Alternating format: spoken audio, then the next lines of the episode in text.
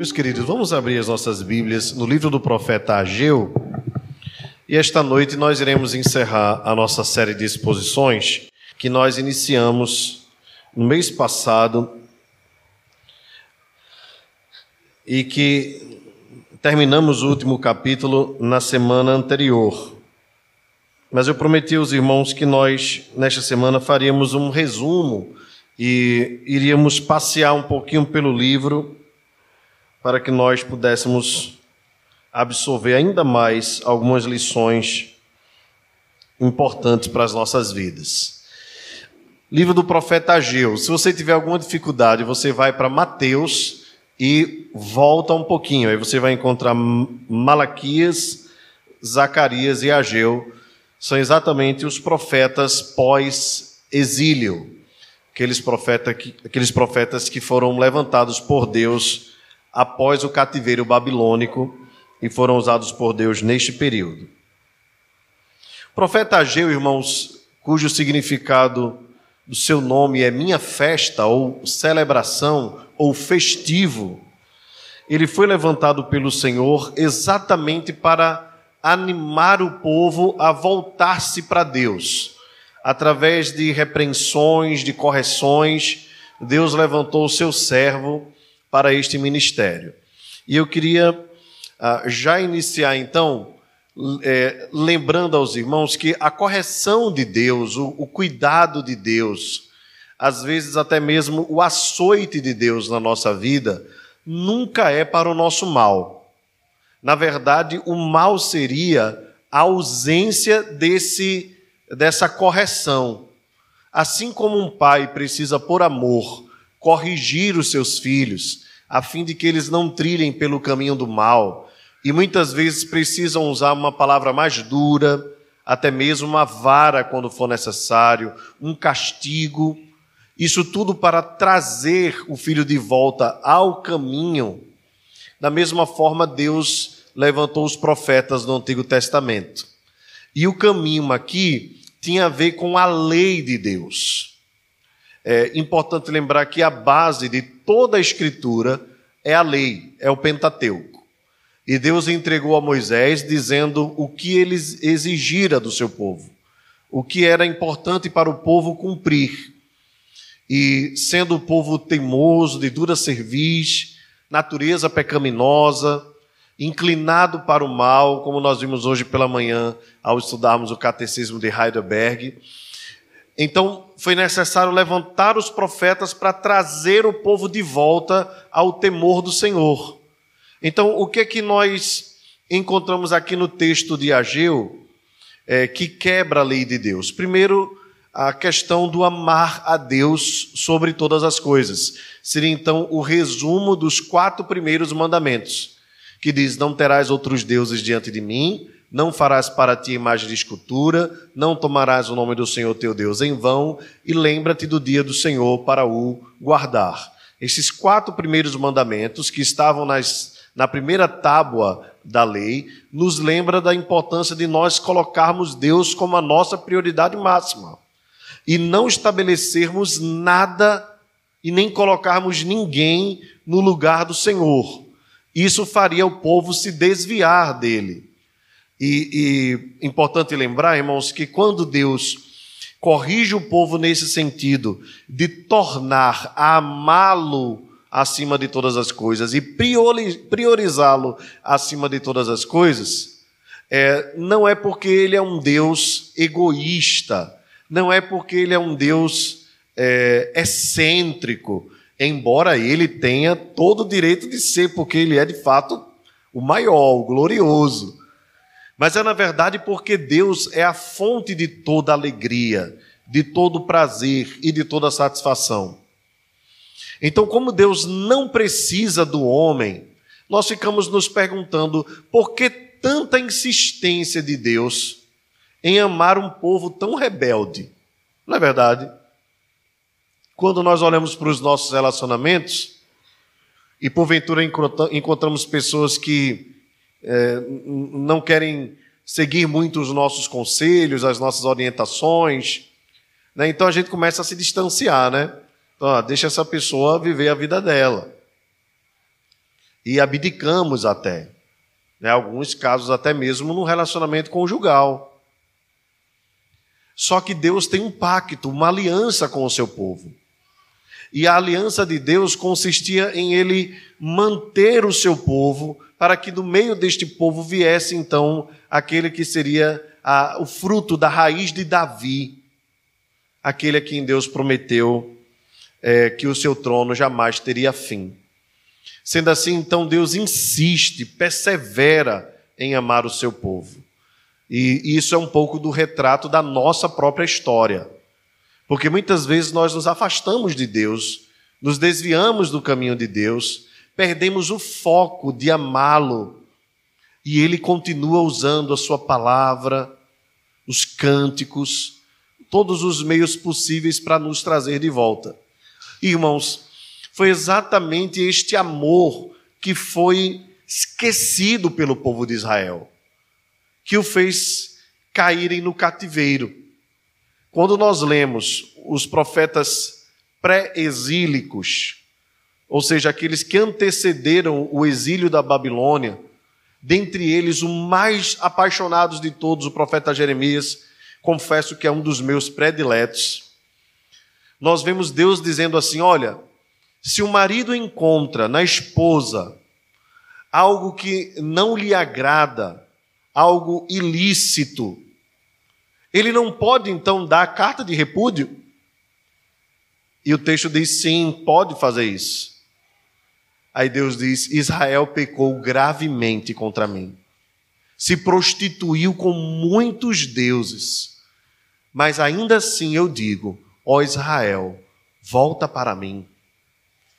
Irmãos, isso é um apelo dramático do amor de Deus que, a despeito dos nossos pecados, das nossas transgressões, das nossas iniquidades, das nossas culpas, das nossas omissões, do nosso desleixo para com Ele, Ele não deixa de nos amar, não desiste de nos amar. É um amor perseverante, é um amor que cuida de nós, que, que, que não pode desistir de nós, porque Deus tem um pacto conosco porque Ele tem uma aliança conosco. E ainda que nós caiamos sete vezes, sete vezes o Senhor nos levanta. Então, assim Deus fez com Israel. O colocou no castigo, no cativeiro, 70 anos, fora da terra, Jerusalém destruída, sem posses, ao ponto de os músicos dizerem assim: Nós penduramos os nossos instrumentos, nós não queremos mais, não vamos cantar numa terra que não seja Jerusalém. Deus então levanta o rei Ciro, imperador, faz com que Ciro determine o retorno do povo e o, povo volta. Numa caravana, talvez 50 a 60 mil pessoas. E o, alguns do povo preferem não voltar. Isso é outra parte triste da história. Alguns começaram na Babilônia a reconstruir as suas vidas de tal forma que não sentiam mais saudade de Jerusalém. Ali estabeleceram família, trabalho, posse de terras e se amoldaram à cultura babilônica. Queridos irmãos, há um perigo muito grande de nós nos acomodarmos e nos amoldarmos a este mundo. E começarmos a cuidarmos das nossas próprias coisas, dos nossos próprios interesses, e quando nós menos percebemos, nós estabelecemos tudo, porém, sobre uma, um fundamento que não é rocha, que é areia. E aí vem os ventos, as ondas e tudo desmorona. Lembra que Jesus disse que aqueles que constroem conforme a sua palavra, constroem a sua casa não sobre areia, mas sim sobre a rocha, lugar firme. E aí dão os ventos, os, as ondas do mar, e a casa continua firme. O povo preferiu então confiar não em construir conforme a palavra de Deus, que disse: Voltai para Jerusalém. Preferiu ficar lá, se misturou e se perdeu no meio da Babilônia.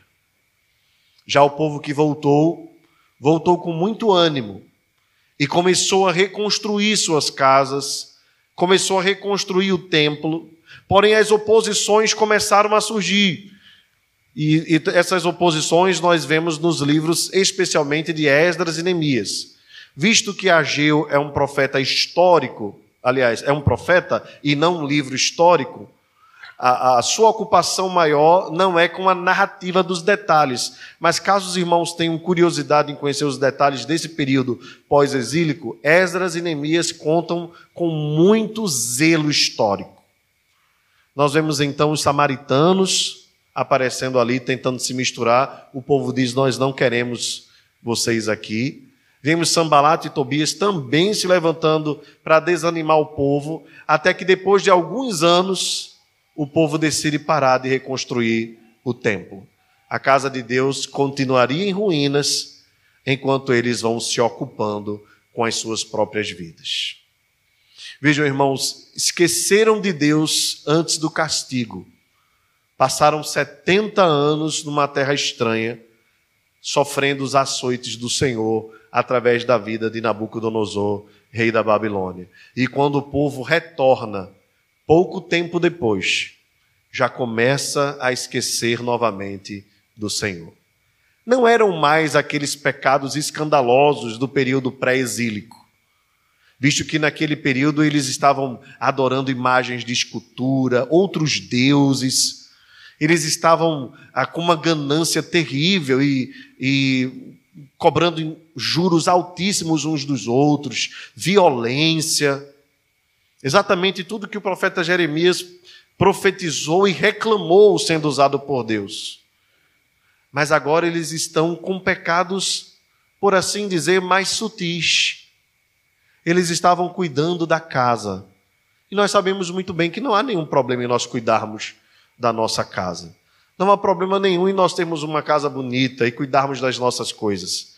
A verdade é que nós devemos, como bons mordomos de Cristo, cuidar bem de tudo aquilo que Ele nos dá, desde que essas coisas não passem a ser a prioridade da nossa vida e não tomem o lugar de Deus no nosso coração. E aí vem a sutileza. Se no primeiro momento pré-exílico, Satanás tentou o coração do povo com coisas terríveis que chamavam a atenção, que eram moralmente reprováveis, Nesse segundo momento, Satanás tenta com coisas mais sutis, mas ele nunca deixará de tentar o povo de Deus. Nunca. E tudo o que ele quer é que nós esfriemos no nosso amor com o Senhor. Às vezes não precisa ser coisa muito escandalosa. Basta apenas a gente começar a cuidar demasiadamente daquilo que é nosso, achando que nós é quem cuidamos da nossa própria vida, achando que somos nós quem possuímos e que ganhamos e que suamos e que tudo vem simplesmente pelo trabalho das nossas mãos e nos esquecermos que é Ele quem nos dá enquanto nós dormimos, que se o Senhor não edificar a casa, em vão, em vão trabalham aqueles que edificam, e que se o Senhor não guardar a cidade, em vão vigia a sentinela, e que inútil nos será é, é, acordar cedo de madrugada e comer o pão que duramente granjeamos, porque aos seus amados ele dá enquanto dormem. Ou seja, trabalhe, trabalhe, mas não esqueça, você depende de Deus.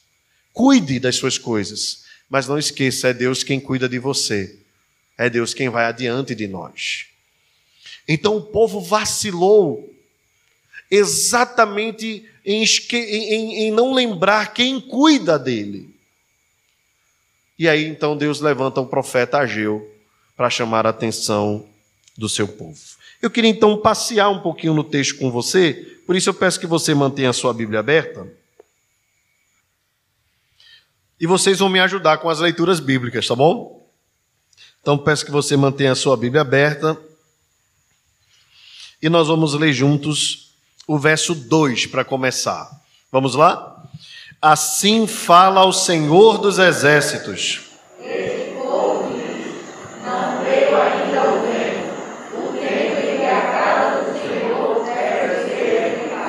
Muito bem. Essa foi uma decisão do povo. Não é o tempo ainda. Se as coisas não concorreram do jeito que a gente queria, se está levantando muita oposição, nós temos tantas ocupações, não é o tempo. Então Deus responde para o povo no verso 4, usando o profeta Ageu. Vamos ler? Acaso é tempo de habitardes vós em casas apaineladas, enquanto esta casa permanece em ruínas? Muito bem. Então a resposta de Deus é através de uma pergunta. Uma pergunta retórica, uma pergunta simples de ser respondida e muito lógica. Deus está dizendo: Ah, então não é o tempo de vocês se dedicarem a mim, mas é o tempo então de vocês cuidarem da casa de vocês até o ponto de vocês não terem mais o que enfeitar? Então, são vocês que estabelecem o tempo, são vocês que estabelecem a prioridade. Então Deus começa a abrir os olhos do povo, dizendo: Considerai o vosso passado. Meus irmãos, como é que Deus é, é, trabalha?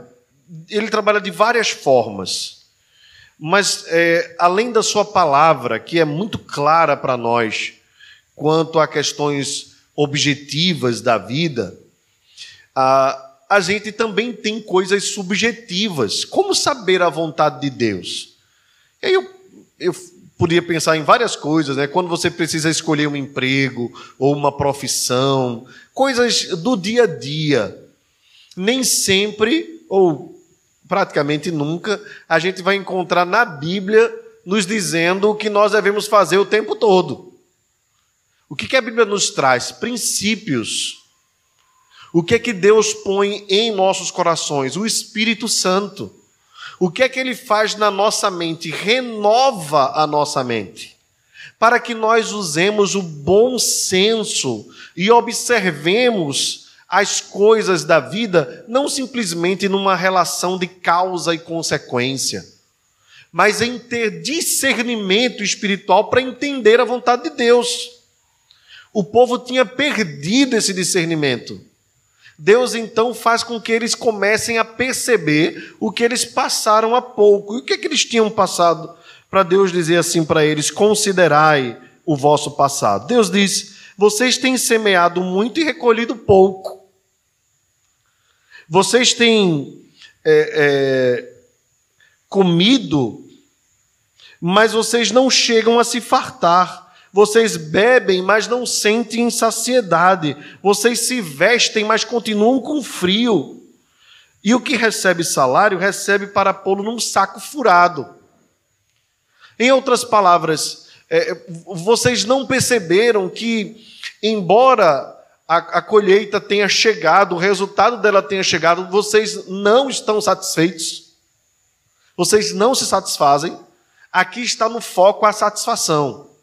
Eles tinham comida, mas não se saciavam com a comida que tinham. Tinham bebida, mas não se saciavam com a bebida que tinham. Aqui, claro, fica muito nítida, uh, ou muito nítido o caráter insaciável do povo. E essa talvez seja uma característica é, é muito importante para nós notarmos na nossa própria vida.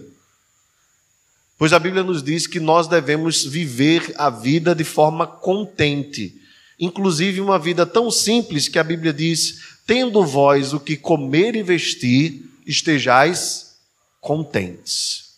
Paulo nos ensina isso, mostrando através da sua própria vida que ele precisou aprender. Naturalmente, o ser humano sempre quer mais. Sempre. Ele é insaciável. É por isso que nós precisamos colocar limites nos nossos filhos desde pequeno, né? É, se deixar, eles querem tomar mais de um picolé, mais de um sorvete. Né? Se deixar o, refrigerante, o suco. Né? Se você coloca a comida à mesa, eles querem, é, de repente, comer só a batata frita, né? E esquecem o arroz e o feijão. Então a gente vai colocando os limites, né? Para que eles possam ser ensinados. E aprender a ideia do contentamento. Você vai comer um pouquinho agora, né, tem uma barra de chocolate, você vai comer um pouquinho agora, Amanhã você come mais. Sabe que isso é um exercício maravilhoso para fazer com as crianças, né? Para ir trabalhando questões de ansiedade, né? Então você pode ir dosando. Hoje vai ser assim. Amanhã, vocês não imaginam como é fazer isso com Giovana. Vocês, né? Quem tem quem tem TDAH, né? O transtorno de ansiedade, é, é, o transtorno de, de, de hiperatividade, né? É terrível fazer isso. Tanto que com ela a gente precisa trabalhar de forma diferente, né? A gente precisa trabalhar evitando a ansiedade, né? tentando diminuir o nível de ansiedade. Pode gerar é, é, é, surtos mesmo nela, é bem difícil. A gente já teve algumas experiências assim que a gente ficou bastante assustado.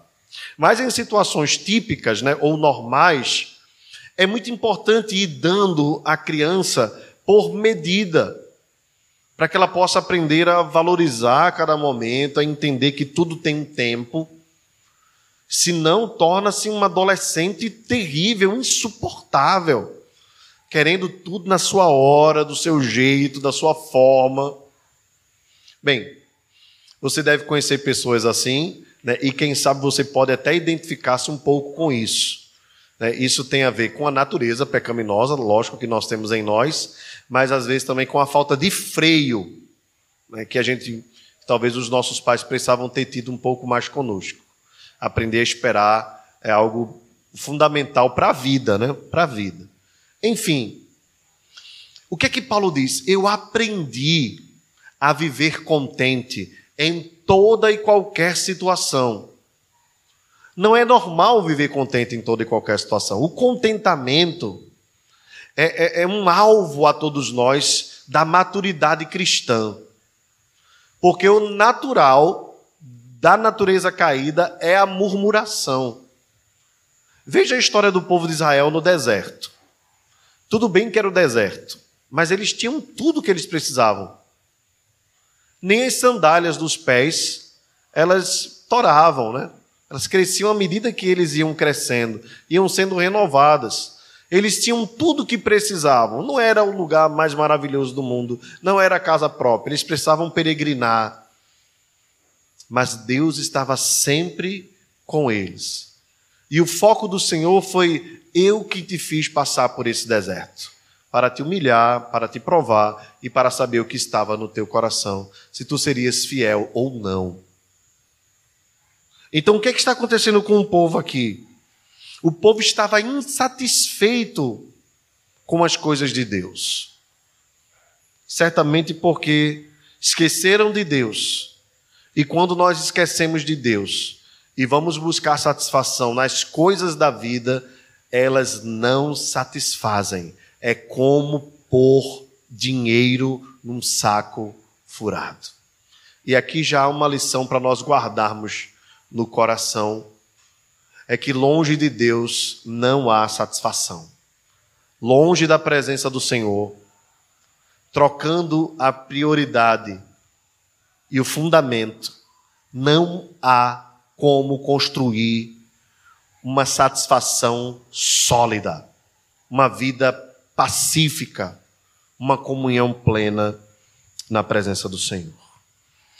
Meus irmãos, o texto continua, nós vamos precisar correr um pouquinho, mas o texto diz no verso 9, vamos ler todos juntos? Esperastes o muito, vamos lá todos juntos? Esperastes o muito, e eis que veio a ser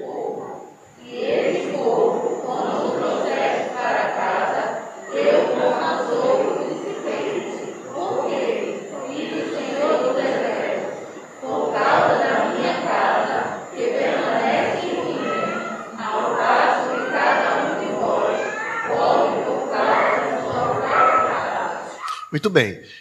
Parece-nos, irmãos, na narrativa do profeta Ageu, que Deus foi apertando o povo. Se num primeiro momento eles comiam e não satisfaziam, depois Deus começou a frustrá-los. Eles esperavam muito, depois veio a, e, e vinha a ser pouco. Depois, no verso 11, observe que Deus fez por fim vir a seca sobre a terra, sobre os montes, sobre o cereal, sobre o vinho, sobre o azeite e sobre o que a terra produz, como também sobre os homens e sobre os animais e sobre todo o trabalho das mãos. Deus foi apertando o povo, apertando, apertando, apertando, até ver se eles despertavam para o que estava acontecendo. Então, é necessário, mais uma vez voltando, né? É necessário que a nossa comunhão com Deus esteja sempre num nível profundo de crescimento, para que nós possamos ter discernimento daquilo que Deus quer nos falar através das circunstâncias da vida. Nem todas as coisas, como eu falei para os irmãos, nem todas as coisas nós vamos encontrar as respostas nas Escrituras. Entenda o que eu estou falando. Não estou dizendo que as Escrituras não são suficientes. Elas são suficientes. Mas através das Escrituras, pela nova mente que nós temos e pelo Espírito que habita em nós, Deus nos dá bom senso para nós discernirmos as coisas que estão acontecendo ao nosso redor. Você não vai, diante de uma dúvida, abrir um texto bíblico e achar a resposta. Vamos lá, o irmão está querendo saber em qual emprego ele vai ficar. Né? Recebeu duas propostas, uma no atacadão e uma no bom preço. Aí ele diz assim: Senhor, qual, qual, qual emprego eu devo ir? Agora eu vou abrir a Bíblia aqui e o que der, deu, né? Aí ele vai lá, 1 Coríntios capítulo 6, verso 20, diz: Pois fostes comprados por bom preço. Aí ele diz: Já sei onde eu vou trabalhar, né? Bem, não é assim. Não dá para fazer essas coisas com a Bíblia, né? Quando a gente está numa dúvida dessa, a gente precisa procurar assim: olha, em qual desses lugares através do meu trabalho, eu irei glorificar mais a Deus. Também colocar outras coisas na balança. Qual o emprego que paga melhor? Tá certo? Crente precisa ganhar bem também, né? Qual o emprego que eu terei mais tempo para ficar com a minha família? Que não vai sugar a minha vida toda, né? Ao ponto de eu não poder me dedicar nem à minha família, nem a Deus. Então, tudo isso é usar o bom senso cristão. Ok? Muito bem. Mesmo assim, o povo não tinha entendido, por isso Deus levanta Ageu. Mas, enfim, através da profecia, verso 12, o texto diz que o povo atendeu a voz do Senhor e as palavras do profeta Ageu, que o profeta tinha mandado dizer. E eu queria então que você lesse comigo o verso 13. Vamos lá? Então Ageu, o enviado do Senhor,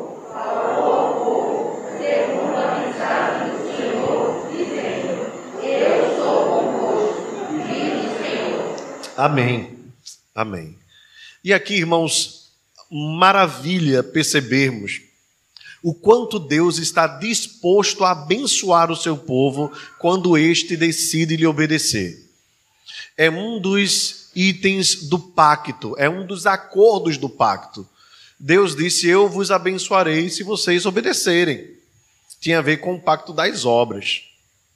E de fato, Deus sempre está disposto a nos abençoar quando nós obedecemos a sua voz. Agora, qual era a bênção maior? A bênção maior é o Deus conosco. Veja que resposta linda de Deus.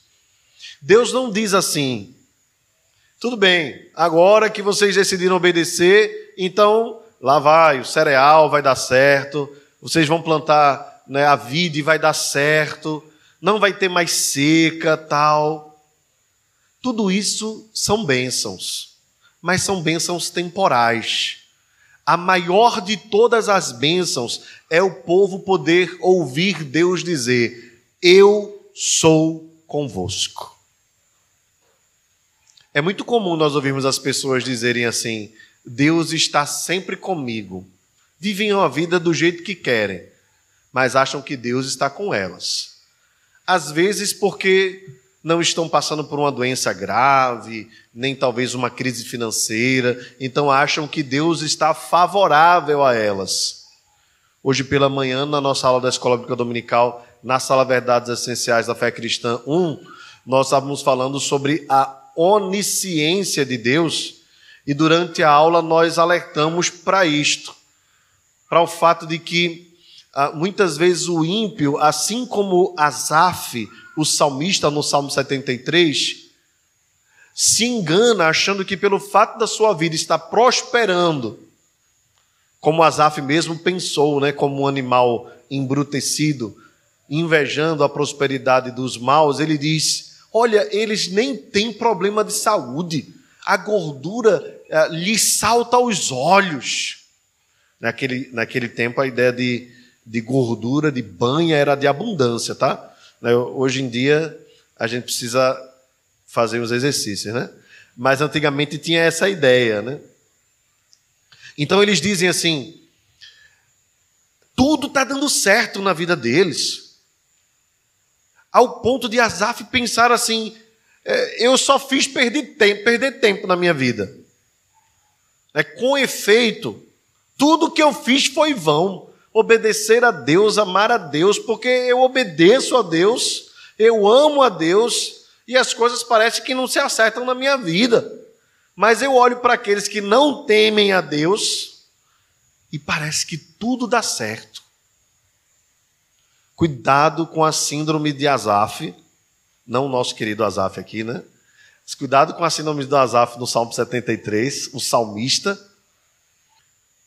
que está atacando pessoas através dos stories do Instagram. Eu alertei os irmãos quanto a isso.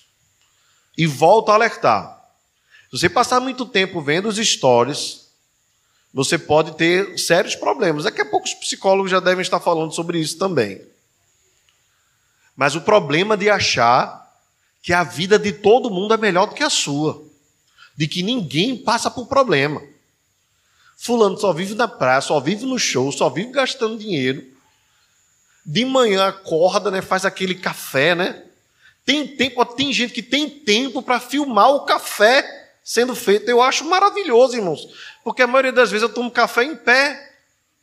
Mas eu vejo o pessoal tão bonitinho lá, botando café naquela cafeteira bonitinha lá, doce gusto, né? Bichinho já sai expresso, com espuminha, tal. Depois filma o almoço, aí depois filma o jantar, aí filma... Olha, a vida de todo mundo é uma beleza. Ninguém tem dívida, ninguém tem problema de saúde.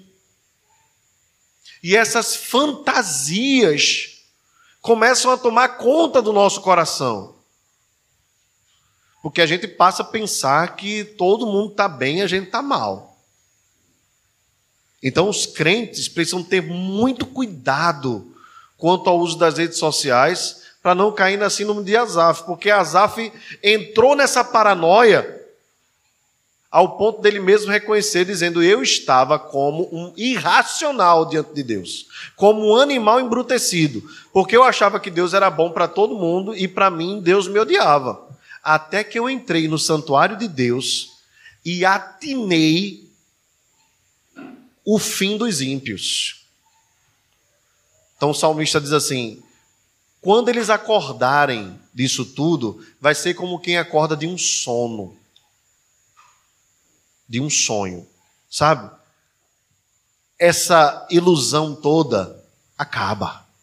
Acaba.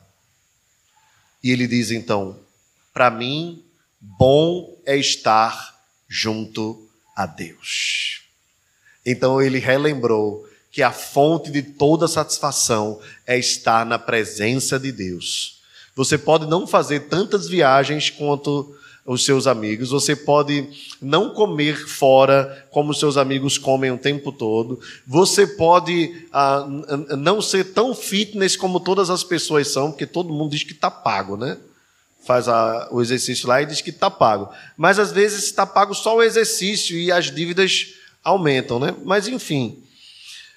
Então você pode não estar tá com a sua vida perfeita para o Instagram, mas se a sua vida estiver na simplicidade, humilhada aos pés do Senhor, você tem uma vida feliz.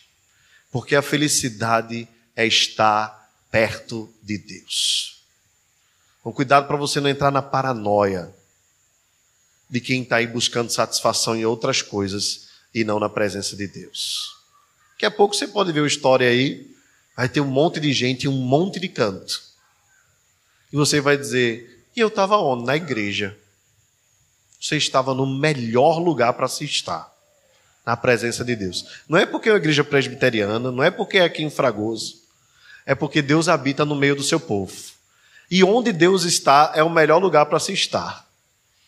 E haverá um dia em que os ímpios vão ter discernimento disso, porque eles estarão distantes da presença graciosa de Deus. E você pode ter passado uma vida de perrengue aqui, de aperto, não ter a prosperidade que eles têm, mas quando você estiver na eternidade, junto do Senhor, ninguém vai te separar da presença dele. É alegria e gozo eterno. Ninguém deve trocar o que é temporário pelo que é eterno. Ninguém deve trocar o que é real pela ilusão. Portanto, busque satisfação em Deus, no teu relacionamento com Ele, na tua intimidade com Ele, pois estar junto a Deus é a melhor coisa da vida. Deus disse para o povo: Eu estou com vocês. Se vocês querem me colocar como prioridade, se vocês querem me obedecer, se vocês querem andar junto comigo, eu estou com vocês. Depois, irmãos, no capítulo 2, partindo para a segunda e última parte aqui do nosso, do nosso resumo, Deus então chama atenção para o povo, para o que eles estavam sentindo. Vamos ler juntos o verso 3? Vamos lá? Quem dentre vós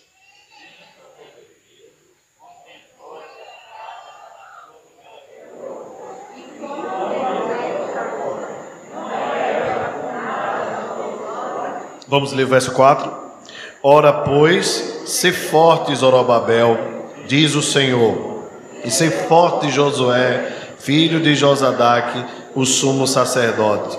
E tu, todo o povo da terra, ser forte, diz o Senhor, e trabalhai, porque eu sou convosco, diz o Senhor dos exércitos. Amém. Só para encerrar, o verso 5 diz: Segundo a palavra da aliança que fiz convosco quando saíste do Egito, o meu espírito habita no meio de vós, não temais. Meus irmãos, o que é que esse segundo momento nos, nos, é, é, nos ensina? Nos ensina que, em primeiro lugar, Deus está sempre preocupado com aquilo que nós estamos sentindo. Parte do povo que voltou, os idosos, haviam visto o primeiro templo, o templo de Salomão, o suntuoso, e agora, na reconstrução do modesto segundo templo, ou no conhecido templo de Esdras, né? O povo, então, que viu o primeiro, começa a chorar, porque era como se aquele lugar não fosse nada aos seus olhos. Então Deus diz: não chorem, não chorem. Embora seja de fato, fisicamente falando, inferior ao suntuoso templo de Salomão, Deus fez uma promessa: a glória desta segunda casa será maior que a da primeira. Isto está aqui no verso 9, é, quando Deus traz a resposta para essa situação diante do povo. Meus irmãos, qual o significado disso tudo? Eu vejo muitas pessoas usando esse texto. A glória da segunda casa será maior que a da primeira. Eu já vi gente assim, com, é, sem, sem assustar ninguém, né? Aí a pessoa casa de novo, segundo casamento, diz a glória da segunda casa será maior que a da primeira. Já vi essas coisas, viu? Já vi também, é, eu lembro um irmão muito, muito inocente, eu sei que foi inocência dele, ele de outra igreja, ele disse assim: quando a gente saiu do espaço que a gente estava e veio para cá, disse: Ó, oh, a glória da segunda casa será maior que a da primeira. Tudo isso é muito bonitinho, mas não se aplica nada, não tem nada a ver com o texto aqui. A, a ideia aqui é que essa segunda casa, ela seria não uma casa de alvenaria, de concreto, mas essa segunda casa aqui, ela tipifica Cristo como aquele em que habita toda a plenitude da divindade. Foi nesta segunda casa que Cristo pisou. Então, observe bem: Deus faria abalar as nações, O, o, Deus diz: Minha prata, meu é o ouro. O povo estava achando que aquela casa era muito simples. Deus diz: Só toda riqueza pertence a mim. Mas esse texto aqui se aplica exatamente a Jesus. E digo mais: esse texto aqui se aplica à igreja de Cristo, inclusive a mim e a você. Nós somos o templo de Deus, a habitação do Espírito. Cristo é a própria habitação de Deus na terra. O Verbo se fez carne e habitou entre nós, cheio de graça e de verdade. E a palavra de Deus diz que nós, individualmente, somos pedras que vivem, que juntos formamos um tabernáculo santo, a fim de oferecermos sacrifícios agradáveis a Deus por meio de Jesus Cristo. Portanto, a glória da segunda casa, lembra que a casa de Salomão era bem bonita, bem suntuosa, em nada se compara à igreja de Deus que está espalhada sobre a terra. Gente de toda raça, povo, tribo, língua e nação a quem Deus constituiu reino e sacerdotes que reinarão com ele sobre a terra. Portanto, Cristo é a segunda casa, a igreja é a segunda casa, nós somos a glória de Deus, unidos com Cristo. E se eu puder cometer aqui uma heresia, eu cometeria dizendo que isso se completa no fato de que a igreja é a quarta pessoa da Santíssima Trindade. É, e, e, aqui eu, eu falo heresia brincando, né? Mas é, é claro que a trindade só pode ter três. Mas a trindade toda se move em favor da igreja. E a igreja é o alvo de Deus. Deus amou a igreja. Deus escolheu a igreja. Deus perseverou pela igreja.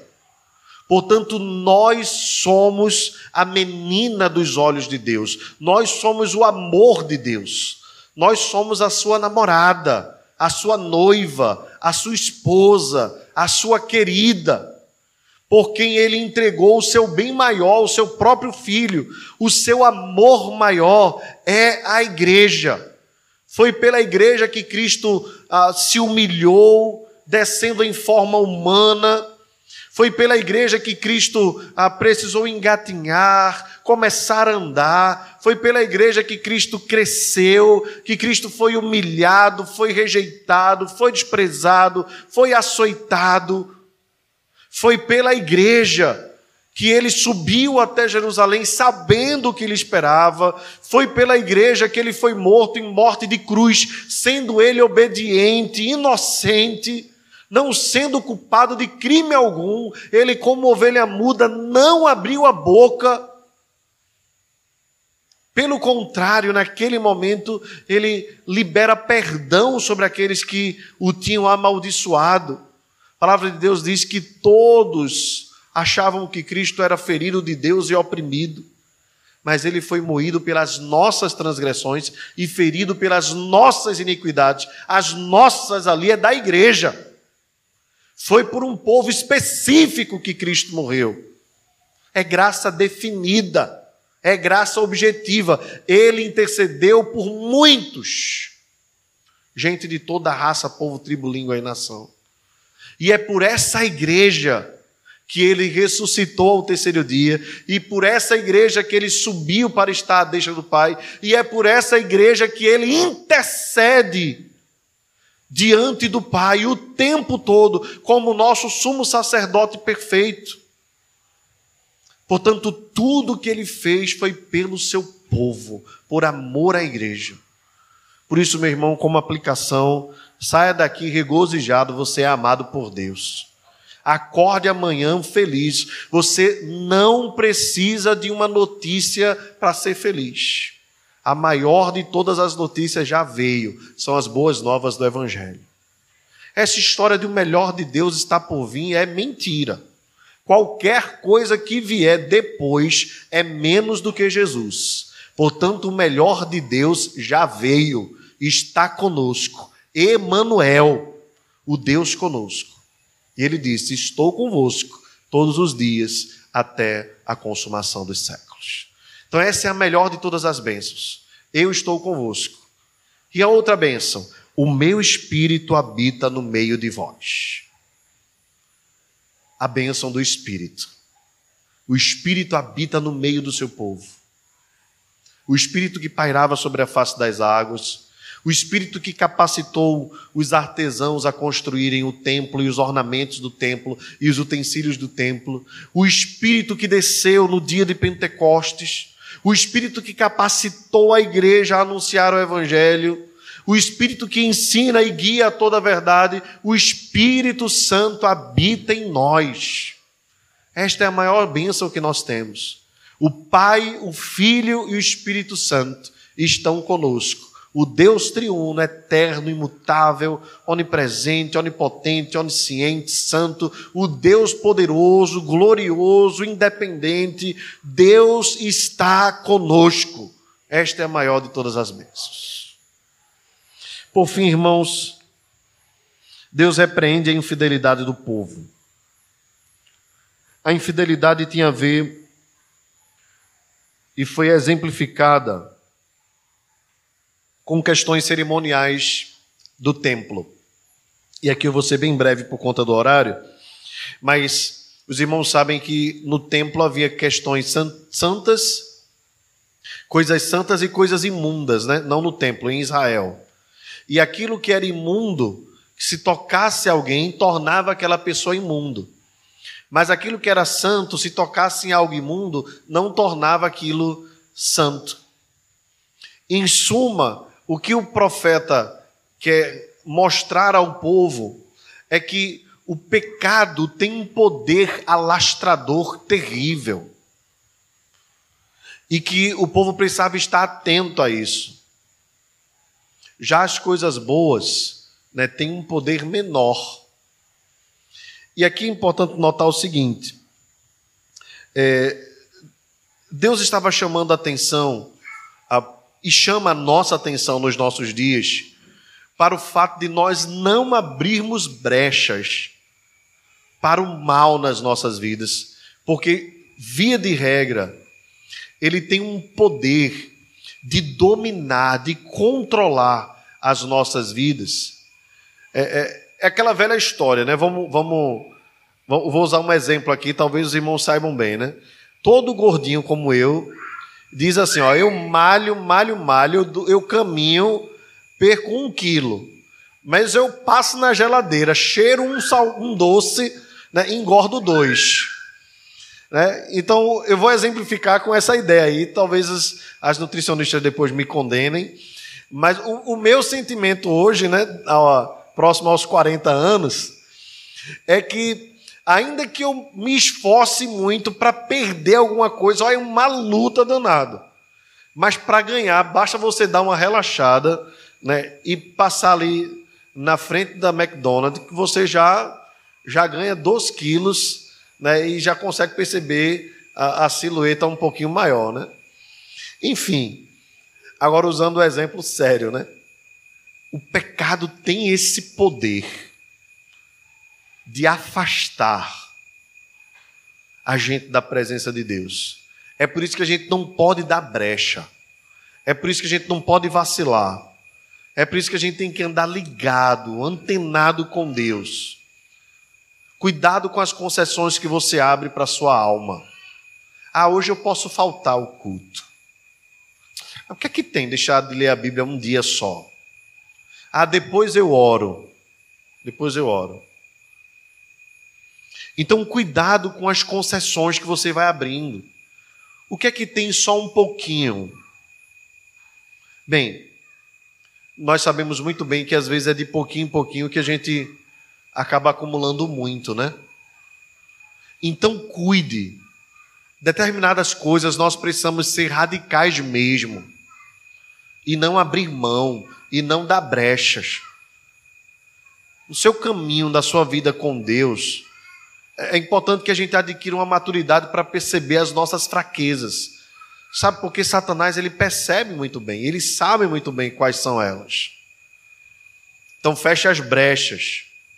Cuide para que o mal não ganhe espaço, porque depois para perder espaço, o mal coloca força dobrada. Busquemos viver em santidade. E por fim, irmãos, uma promessa maravilhosa a Zorobabel Zorobabel, irmãos, cujo nome significa ah, nascido na Babilônia, né? Zorobabel. Ele, possivelmente pelo próprio nome, né? E pela idade, eh, não chegou a conhecer a antiga Jerusalém. E só conheceu a nova, que estava destruída, desolada. Mas há uma promessa de Deus, ele, como ah, governador de Judá. Deus diz: Zorobabel, eu vou fazer abalar o céu e a terra. E essa promessa, de fato, porque o texto diz que as nações viriam e serviriam ao povo de Deus e tudo mais. De fato, naquele período, essa promessa se cumpriu em parte. Mas havia ou haveria um cumprimento maior, mais distante. E esse cumprimento chega numa questão gloriosa. Zorobabel se nós formos olhar a sua genealogia, ele é descendente de Davi. E Deus havia feito uma promessa a Davi, eu falei isso na semana passada. A promessa que Deus fez a Davi foi que o seu trono jamais teria fim. E aí o povo vai para o cativeiro.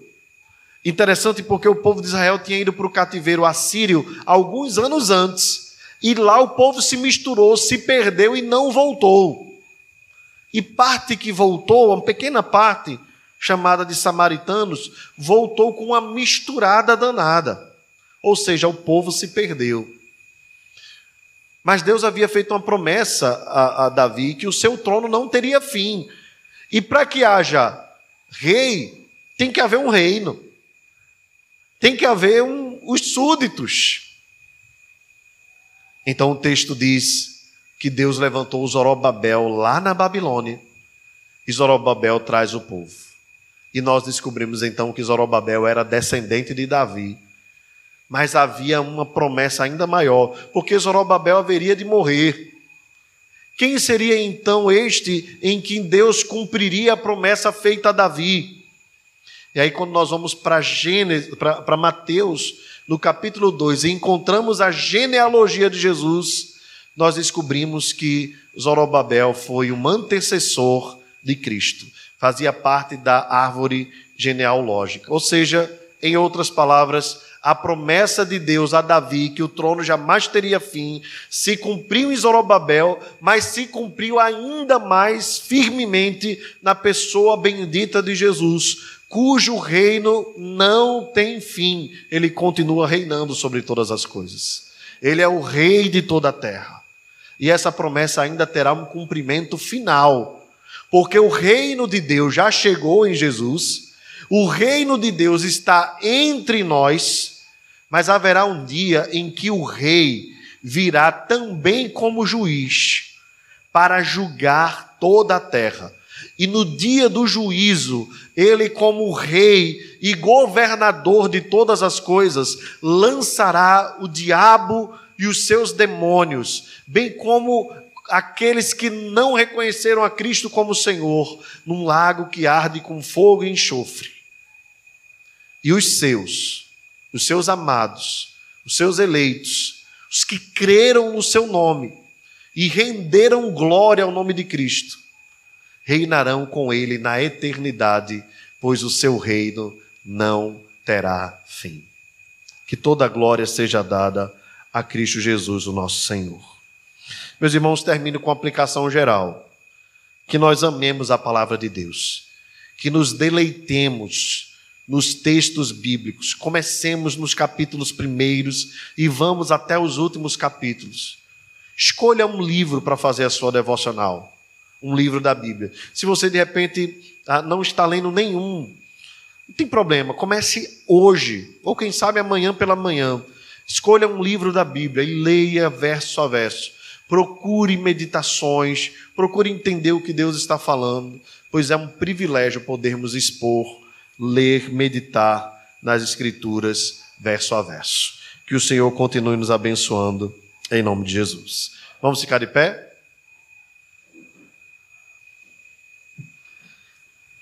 E a nossa próxima série será cenas do próximo capítulo. Quem viver verá, né? Senhor, nós te agradecemos por esta noite, pela vida de cada irmão, pelo cuidado de cada um em ouvir a tua palavra, em dedicar esse tempo a ti. Certamente, Senhor, nós não voltaremos vazios, porque a tua palavra cumpre o propósito para o qual foi determinada.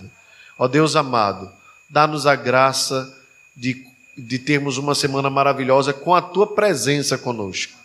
Que possamos ouvir sempre a tua voz dizendo: Eu sou convosco, eu sou convosco. E que o nosso desejo maior seja te amar, te obedecer e aprofundarmos o nosso relacionamento contigo. Leva-nos, Senhor, a esse nível de intimidade profundo diante da tua presença. E que a graça do Senhor Jesus, o amor de Deus o Pai e a comunhão do Espírito Santo seja sobre nós e conosco permaneça agora e para todo sempre. Amém e amém. Deus abençoe a todos. Podem sentar, irmãos.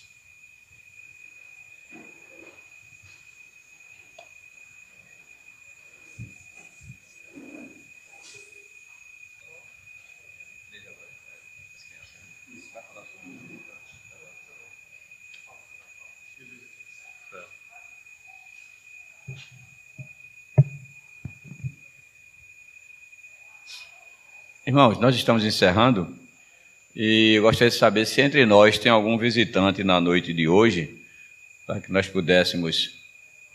Ah, pronto, muito bem. Tem uma visitante aí, depois a igreja cumprimenta, a cumprimenta, né? Sim, sim. É da família de Romildo, não é isso? Pronto, ok. Muito bom tê-la aqui conosco, que Deus permitir, volte outras vezes. Bem? Com relação aos nossos avisos, estão nos nossos boletins, mas eu gostaria de fazer referência a apenas um, porque é o mais próximo, né? No próximo sábado, dia 23, nós vamos ter a festa das crianças aqui na igreja, né? É, vai acontecer das 15h30 até as 17h30. Então teremos música, teatro, brincadeiras, mensagem do Senhor para as crianças e você poderá e deverá trazer as suas crianças, crianças da comunidade, para poder participar desse, desse momento. Amém? Então, próximo sábado, dia 23, a partir das 15h30. Irmãos, para a programação da próxima semana, as doações podem ser feitas. Está no grupo da igreja, né? Os irmãos podem preencher lá. Isso, podem procurar Ellen ou Fabiola. Acho que tem refrigerante, né? Algumas coisas ainda que estão faltando. É, meus irmãos, ontem nós tivemos a programação em Abreu, foi uma benção, o Oasis Kids. Acho que tivemos umas 60 crianças, né? Umas 60 crianças. Algumas pessoas da equipe saíram contundidas, mutiladas, né? Achavam que eram jovens, não são mais. Né? E, mas graças a Deus deu tudo certo, foi uma benção. É, a gente teve pula-pula, cama elástica, muitas brincadeiras lá para os meninos, pregação, foi uma benção. Então espero que na próxima semana seja uma bênção também e que os irmãos que puderem, por favor, nos ajudem é, estando aqui para dar aquela força, ok?